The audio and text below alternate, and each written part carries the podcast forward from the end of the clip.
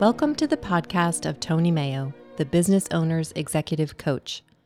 This podcast is the audio from our free weekly webinar, Tuesdays with Tony at 12. You can see the video, download the slides, and other materials at tiny.cc/twtony. That's tiny.cc/twtony, all lowercase. So welcome to Tuesdays with Tony at 12. It's 12 o'clock on the East Coast of the United States. And that's the time I go by when I'm here, which is most of the time. So we've had a number of sessions. There's a good catalog now up on the web of videos and audios and support information. Soon, I hope, soon I know, but I hope within a week or two, the audio portion of each of our webinars will be available on my podcast, so you can listen to the audio. And so far, we talked about the first session was, what is executive coaching? Just what does it mean? Or what is it supposed to mean? Because coaching has become one of those words that's so popular. It means almost nothing, it seems, these days.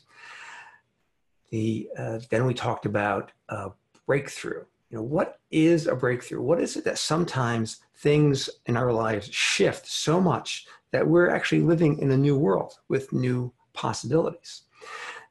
Once we understood that possibility of a breakthrough in what's available to us, we thought, well, what are some of the criteria for breakthrough? And then we talked about breakdown, which is probably the least popular of the criteria for breakthrough, because most of us try to avoid, push off, and not encounter breakdowns. But I hope last time we learned a different way to relate to a breakdown in the sense of things not going the way we anticipated, not happening the way we had hoped. We can take these as opportunities to investigate, to find out what's going on, to increase our facility with life. Just as, if you think about it, much of what you probably know about illness and how the body works and fails to work is because of some illness or problem you or someone close to you has had. All these unwelcome illnesses and medical problems have increased our facility with working with these medical problems. Similarly with cars, almost everything I know about cars not operating properly is from the times they didn't. So we can push these away, we can resist them, we can suppress them, or we can take a more curious attitude. What is going on here? How does this system work? And once we get those, what coaches call distinctions, insights, concepts, once we can distinguish these things, we have more facility with them. And as some people who've gotten high quality coaching say, they start to feel like now they've got their hands on the controls of life and they're not passengers anymore, that they know more about how things operate based off and on when they didn't operate the way we intended, hoped, or expected. I'm going to take that idea a little bit further. This breakdown, which exists only in language, it's only a breakdown when we say so. Otherwise, it's just what's happening. I see something popping up. Yes, I'm always double checking who's here. Welcome, Julie, because sometimes Zoom decides that people should wait in the waiting room until I admit them. So I want to make sure people are coming in anytime they want to drop in. All right. So I was talking about how what's breaking down as a declaration, as what we just say in language, is the invisibility of how so many things work. Just as, to use the example I used last time, when I want to take a note, I pick up my paper, I pick up my pen, and I'm writing, but if the ink isn't appearing steadily on the page, it's natural for me to start looking at the pen and investigating what's going on. And I start to learn about pens and springs and ink supplies and how to clean the balls, that sort of thing. So I know more about how to use pens. But most of the time, I'm writing. The pen is invisible. So the idea is, the coaching distinction is, when the invisibility of how parts of the world function breaks down, we get to see into the function of it and increase our ability and our facility to do things. All right, so that was the capsule version of the first half dozen of our webinars. So let me give you a chance if there's any questions about what I've said so far in terms of understanding it or in terms of applying it. Maybe if you've been here before or listened to some of the recordings, you've tried to apply some of these concepts and maybe had a breakdown or a breakthrough. Either way, I'm curious to hear. So anyone want to pop in? Either from the chat window or out loud?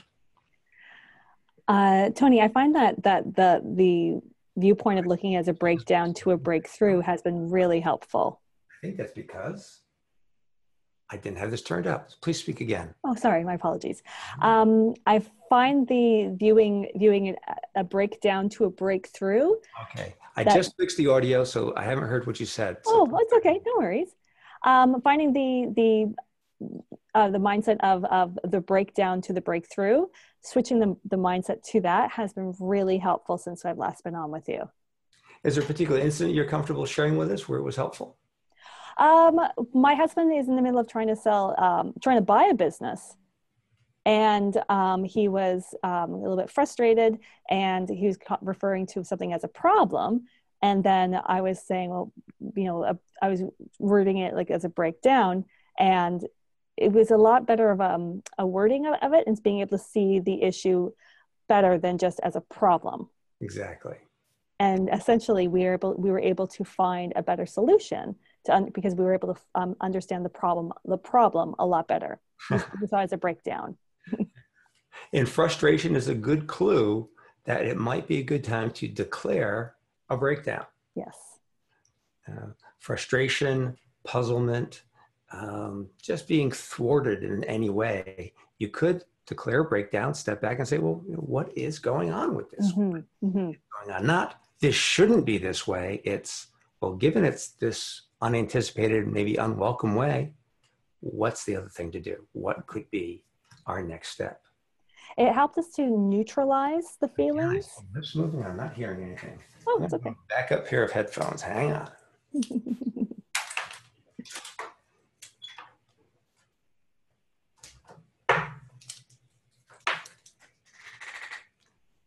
Let's see if I can hear anything now. How's that? Is that better?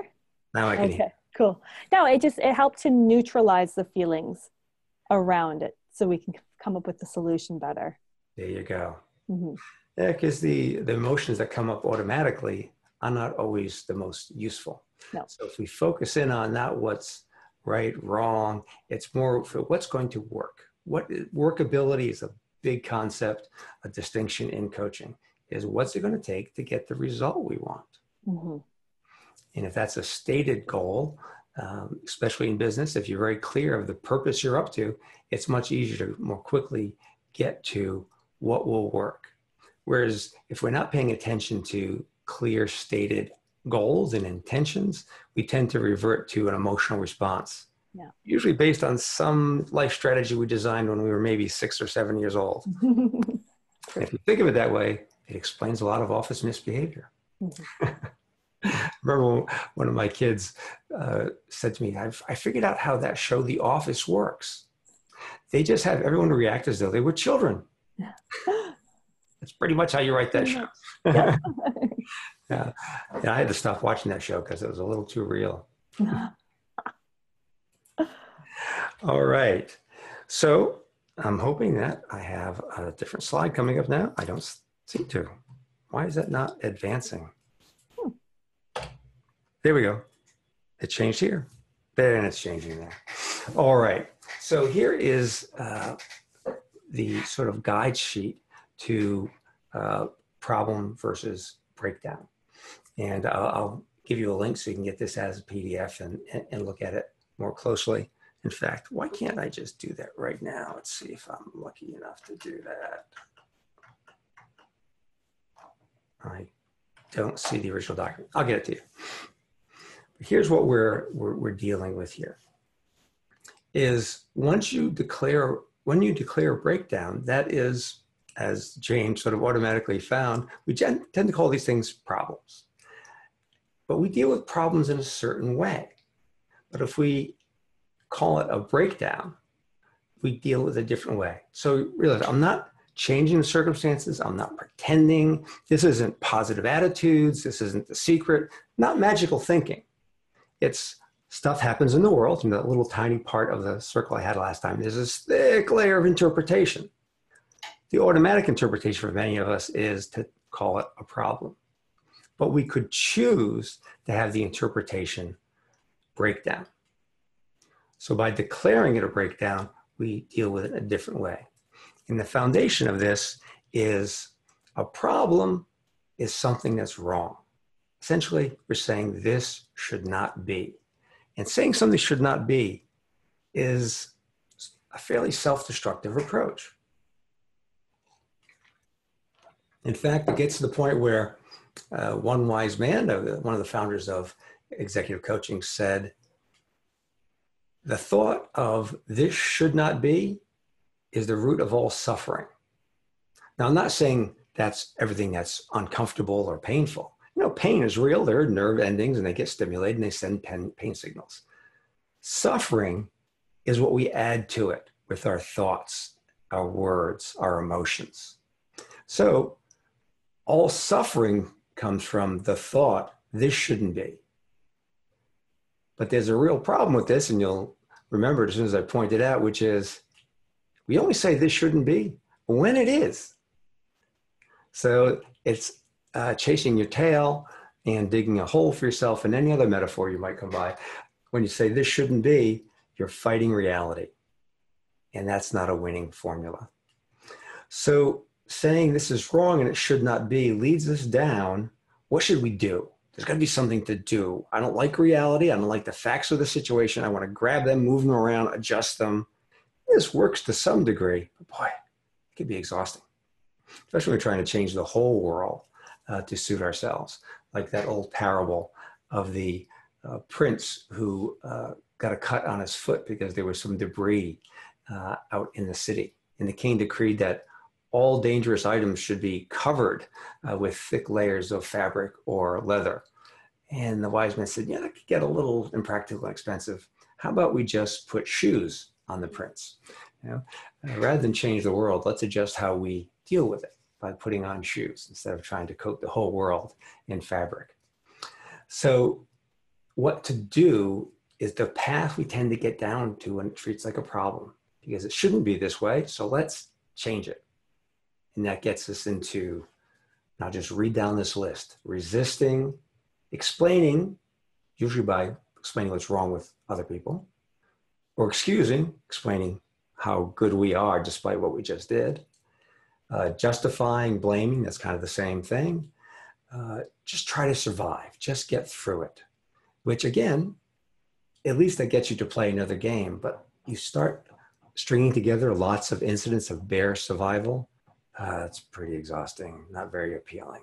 A lot of jobs people approach just as survival. They have hump day and Freedom Friday. Those people are surviving. Fixing, changing, becoming a victim. You could become isolated. It's me, it's my problem, it's about me. It also tends to lead to repetition. When we treat things as being wrong and try to resist them, we tend to start encountering the same thing again. Now, part of this is our emotions and our declaration. When we describe a certain situation as in the category of problem, we start finding others, similar situations, and putting them in that problem category right away. And one I still haven't quite been able to overcome is if I get an unexpected caller ID from someone who's a client, I assume it's a problem. Now, I try to take a breath and recover from that, but we start to repeat that issue. We all have these little worn paths that we tend to fall into, and we need our chosen, declared goals and paths to counteract that in a way that works better for us.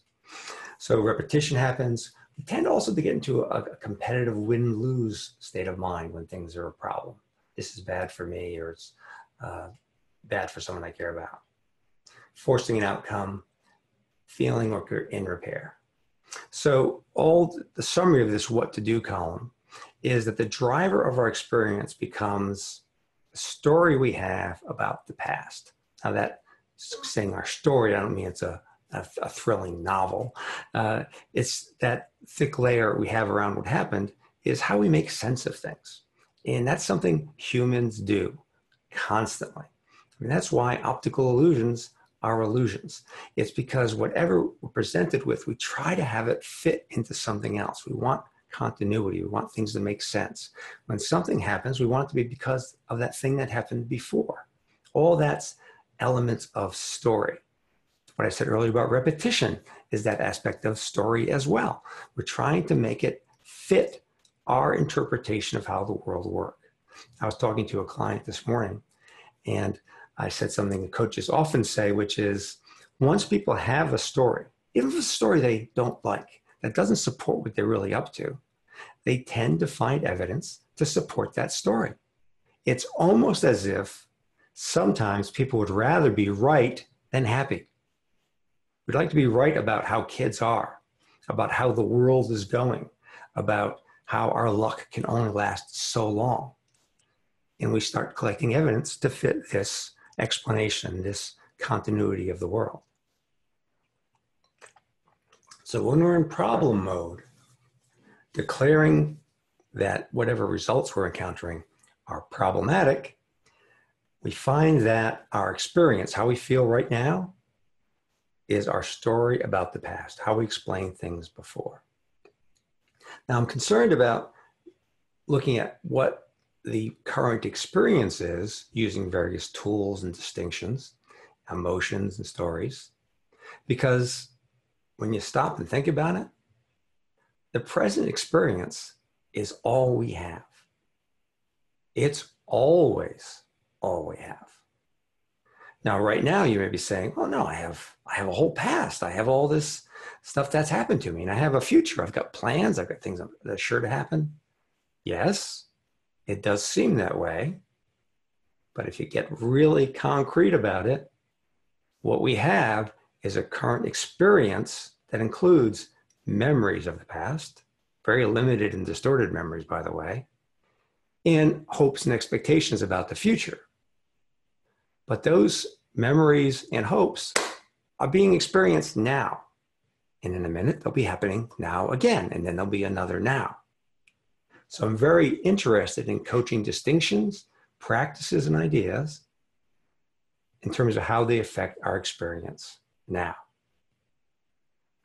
So this is, I believe, a concrete insight. I don't think this is a word game.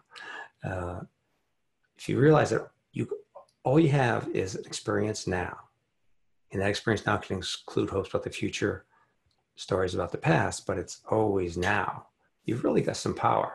Now, it's not as much power as some people would like. One of my favorite incidents on TV ever was when The Simpsons did their episode on the financial crisis of 2008. And Homer Simpson had taken out a large home equity loan and spent the money. He was being foreclosed on by the bank. And he went to the bank very irate. And he said, why are you asking for this money back? And they said, well, it's a loan. We want the money back. He said, no, no, no. When you lend me this money, you told me I wouldn't have to pay it back till later. It's still now. Didn't work in that case. But for coaching and distinctions and being effective moment to moment, think about what the present experience is, because that's all we've got. And then with luck, you'll have another present experience. All right, now let's look at the breakdown side of this chart, declaring a breakdown.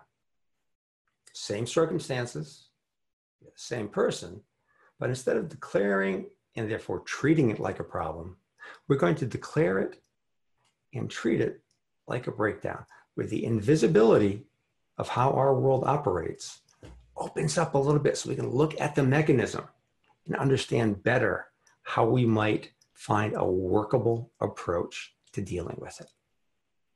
All right. So when it's a problem, there's something wrong. When it's a breakdown, there's something to learn. When it's a problem, this should not be. But a breakdown recognizes this is. It just is. Nothing else added to it, nothing taken away. It is, without the evaluation, without the working it into a story from the past, without it undermining our hopes for the future. Just is, oh, I get the prayer. Maybe that's what this is about. I invented the prayer position. Yeah, I think I'll put a TM next to that. Not trademarked. It's just my initials. Okay, so the bold-faced insight under the breakdown side is, instead of as a problem, we're thinking about what to do. It's on me to take action. It's how to be. What kind of person am I committed to being now that I've got this insight into how things operate? So on the one side of the problem, we're resisting the way it is. Step number one on the breakdown side is acceptance. Now, acceptance doesn't mean I approve it. I like it. I want more of it. It just means I accept this is.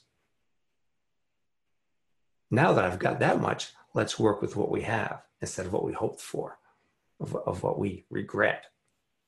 So we're dealing with accepting what is. On the problem side, it's all about explaining and excusing. It's putting more layers of interpretation and story on top of what is. On the breakdown side, it's responsibility. What is my ability to respond to this? It may not be a perfect response. It may not be predictable how it affects things, but what responses are available to me? What could I say? What could I do? Maybe the best response is to sit quietly, clear our minds. Maybe we should rest, step away from it for a while, come back later. It's a way of being. On the problem side, we had justifying and blaming, which is pointing fingers. Whereas on the breakdown side, I have learning. Now, I use learning a particular way. I'll probably have a whole session on this at some point. But the key idea of learning I got from Dr. Albert Bandura, who's a professor of education at Stanford, at least he was 20 years ago, said, learning is novel behavior as a result of new information. And you can see now why we need both parts. Plenty of people get new information, no different behavior. It's only learning if you do something different. Hey, we got a breakdown. We could do something different next time. We can do something novel right now. That's the learning. On the problem side, we're just trying to survive, get through, put our head down, get to another day. On the breakdown side, it's an opportunity to grow. And that's important because that's what living things do. It's one of the criteria for life is growing. Now, we've got to survive to grow. That's minimum acceptable. But we're looking for opportunities to grow and develop, to learn. That's much more appealing than fixing problems. Who wants to spend all day fixing problems? Who wants to spend all day learning and growing? That's the difference. Fixing or changing on the problem side, we have creating on the breakdown side. Now, these are different. Fixing or changing, you take what you've got and you sort of rearrange it, polish it up. Creating, you can start from nothing. You can just create. Like, you know, in the beginning there was the word and the world was created. You create your world with words or lock it in place if you use words like problem and being a victim. All right, so that's the next one. Victims have problems. Agents notice breakdowns. Agency is that philosophical concept that we have dominion and power over our actions, our reactions, our words, that we're not just leaves in the wind. As humans, we have agency and can take actions towards appropriate goals. All right, I'm going to, more than halfway through the list, I'm going to run through it, then we'll take some questions. Something else I noticed in working with clients, that's how this list came about, by the way. I had a group of clients get together who are skilled and experienced at the distinctions that I've been talking about. And I said, I've noticed all of you have fewer problems and now you're having breakdowns. Let's talk about the differences. And we developed this list together by examining the way they applied it over a period of years. So when you have a problem, it feels isolating. It's my problem. It's on my shoulders. It's weighing me down. But breakdowns are opportunities to be related, to find out what your relationship is with the other people involved. And if there aren't other people involved, to bring them into it, to be related, to get more people involved. Whereas problems tend to repeat, breakdowns give us a way of liberation because we're being creative, we're learning, we're doing something new. There's this freedom from the past of we're being liberated. In many martial arts and Eastern disciplines are called paths of liberation. The liberation is from the mindset and interpretation that things have to be exactly the way they were, that we're a certain kind of person, that we have a certain kind of luck, that we understand only narrow things. No, we can liberate ourselves from these constricting victim problems and be more creative because we just see the invisibility of how the world operates breaking down so that we can be more active with it, all right? Whereas problem people compete, they see win-lose. Breakdown people see cooperation, opportunities for win-win. It happens so often, but it has to happen in conversation, in communication, in a sincere curiosity, in exploration. And I like the word exploration because X means outward. We're looking out at new things instead of inward about what's wrong with us, how our life goes, what was done to us kind of thing. All right, so competition win-lose versus cooperation win-win. Problem people are forcing a particular outcome and has to look this way at this time. Whereas in the breakdown, we're focused on how to be. It's more about holding the space, another concept we talked about earlier. Just as the Native Americans cleared land in a forest so the deer would come to them where they'd be harvested at their ease and convenience instead of running them down in the forest. You know, not having deer could be a problem where you got to chase it down, or it could be a breakdown where you notice how things operate. Deer like this, we can do that, we can attract them. So holding a space for a possible solution. And people with problems are always in repair. There's always something to be fixed, something to be changed, something to be made different. Whereas the key to making the most of a breakdown is conversation. So many times, work with a client on something that seems like a hairy, thorny problem. It's some conversation that has to be had. And that's maybe the most important thing I can press upon you is when you feel frustrated, when you feel like things aren't going your way, when you're feeling like a victim, when you don't blame people, you want to start explaining things, when you start to suffer, think about what conversation could be had. And there's one particular kind of conversation we'll be talking about soon on this webinar, which is the request, where we ask someone to do a particular thing at a particular time. That resolves a lot of business problems by declaring them breakdowns and looking for a conversation. Now, all this adds up to the driver of the present experience, instead of being our story about the past, it's our invented possible future. Not guaranteed, not chosen off a shelf, not adopted from someone else, but really invented because we're explorers and we can invent, how about this? And if I'm being the kind of person where that outcome is more likely to happen, whether that outcome happens or not, my present experience is being that kind of person. All right, and finally, at the bottom of this graphic is towards the problem side, we're focused on the past. The way things were, what we did, what we had. But by paying attention to the present, we get a way of being that's future-oriented. How do I be? Then what can I do? And what will I have? So the foundation becomes our way of being. And that leads naturally to certain things that we do, and that generates what we have.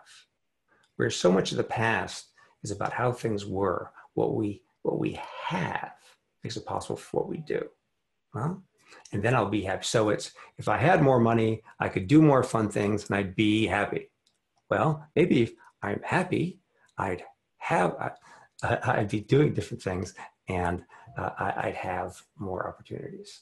It's a funny inversion, but it seems to work pretty well when I remember to do it. Okay, let me see if there's any feedback or questions, concerns about what I laid out here, and I will get the graphic to you. All right, so I think I hammered my point pummeled it into the ground, no questions, no concerns. But please download the graphic, make some use of it, and then we'll come back next time and talk about how to fine-tune the application of declaring a breakdown when so much of our emotion and history is wanting us to be the victim of a problem. All right, thanks for joining me today. I look forward to talking to you again next Tuesday at 12. Okay, cheers.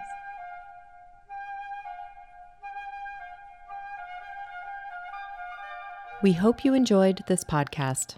More coaching like this is available at tonymayo.com. That URL is tonymayo.com.